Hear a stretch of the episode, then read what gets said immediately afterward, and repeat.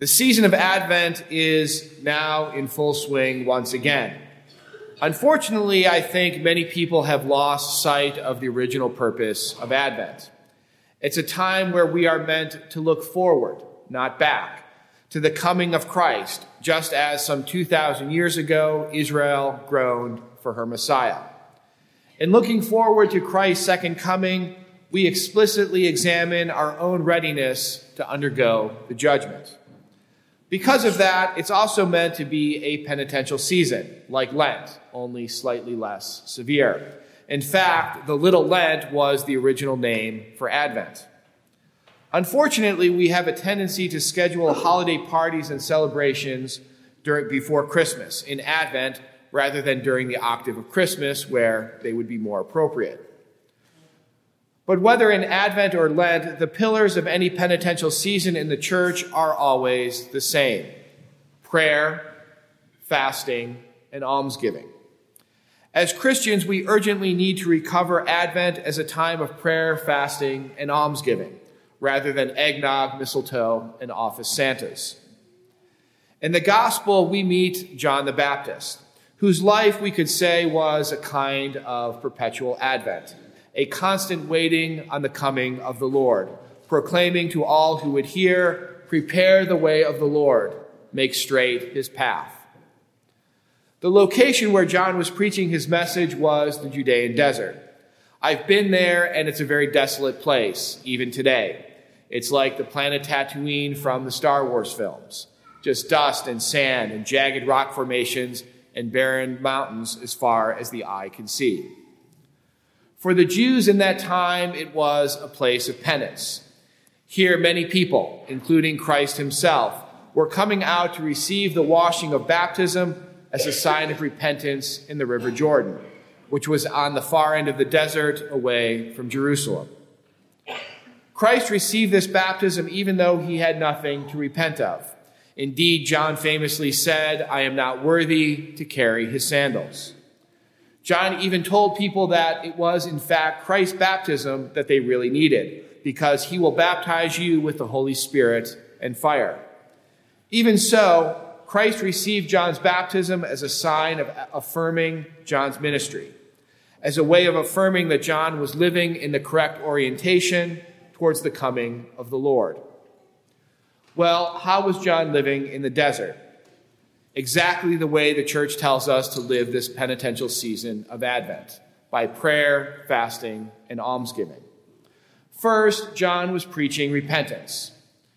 One can only preach repentance if one has repented themselves. His camel hair clothing was a sign of his own repentance. The way one repents is through prayer. Yes, in the new covenant, that culminates in the sacrament of confession. But the root of repentance itself comes from our prayer, which gives us the grace to turn to the sacrament in the first place. John was, first and foremost, a man of prayer. Second, we know that John was fasting. He lived on locusts and wild honey. The asceticism of John's life in the desert shows us that he was renouncing the pleasures of the flesh. Third, John was practicing almsgiving in the truest sense of the term not by giving money per se, but by giving of himself. He was working to see that others receive the gift of baptism, by which they would be prepared to receive their Savior, Jesus Christ. Yet we can intuit another reason why Jesus would have gone to John to receive his baptism. Not just to affirm John the Baptist as a model for us, but also to strengthen himself for the 40 days in the desert that he was about to undertake. While Jesus was in the desert, he was presented with the threefold temptations of Satan. First, to make bread from stones in order to satisfy his hunger. Second, to throw himself from the parapet of the temple in order to prove God's providence. And third, to worship Satan in order to receive power over all the kingdoms of the world. It's this that shows the connection between the penitential life of prayer, fasting, and abstinence that defined John the Baptist's ministry and the high spiritual warfare that Christ engaged in with the devil in the Judean desert. Because when Satan was tempted to, by Christ to throw himself from the high wall of the temple in Jerusalem, Christ responded, You shall not put the Lord your God to the test. Well, that's exactly what we do when we don't repent. We put our Lord to the test. We challenge the Lord to save us despite the hardness of our heart. And the reason why we have this hardness of heart, this challenging and diffident spirit, is because we don't submit ourselves to God in prayer. And because when Satan tempted Christ to turn the stones into bread, Christ responded, One does not live by bread alone, but by every word that comes forth from the mouth of God. This is what fasting is meant to teach us that the things that naturally sustain us, like food, aren't really what keeps us going in the end. God is our only true nourishment for eternity. Finally, when Satan tempts Christ to worship him in exchange for all the kingdoms of the world, Christ responds, The Lord your God shall you serve, and him alone. Yet God, in his great love for us, has made it so that we love and serve God each time that we give alms, which can be time or talent or money to those in need.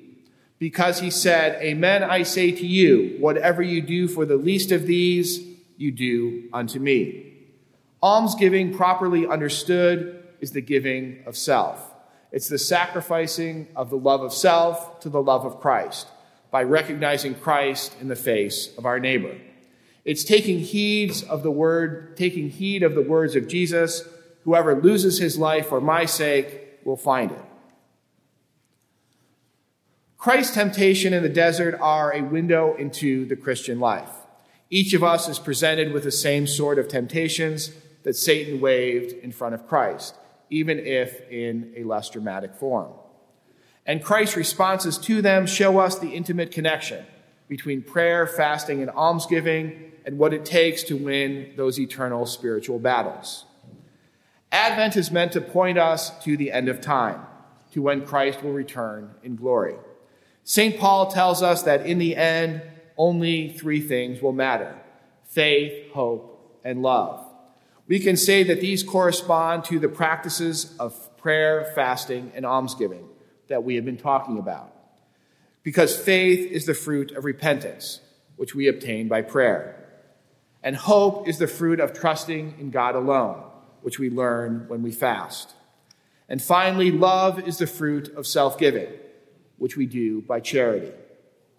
We would do well to take up the model of St. John the Baptist in this Advent season to see the connection between his asceticism and the spiritual journey that we are all undertaking. He is not a sidelight or merely a preview for Christ. Rather, his very manner illuminates more fully the life of Christ that we are all called to imitate. Because we remember the words of Jesus himself. For John the Baptist came neither eating food nor drinking wine, and you said he is possessed by a demon. The Son of Man came eating and drinking, and you said, Look, he is a glutton and a drunkard, a friend of tax collectors and sinners. But wisdom is vindicated by all of her children. In the name of the Father, and of the Son, and of the Holy Spirit.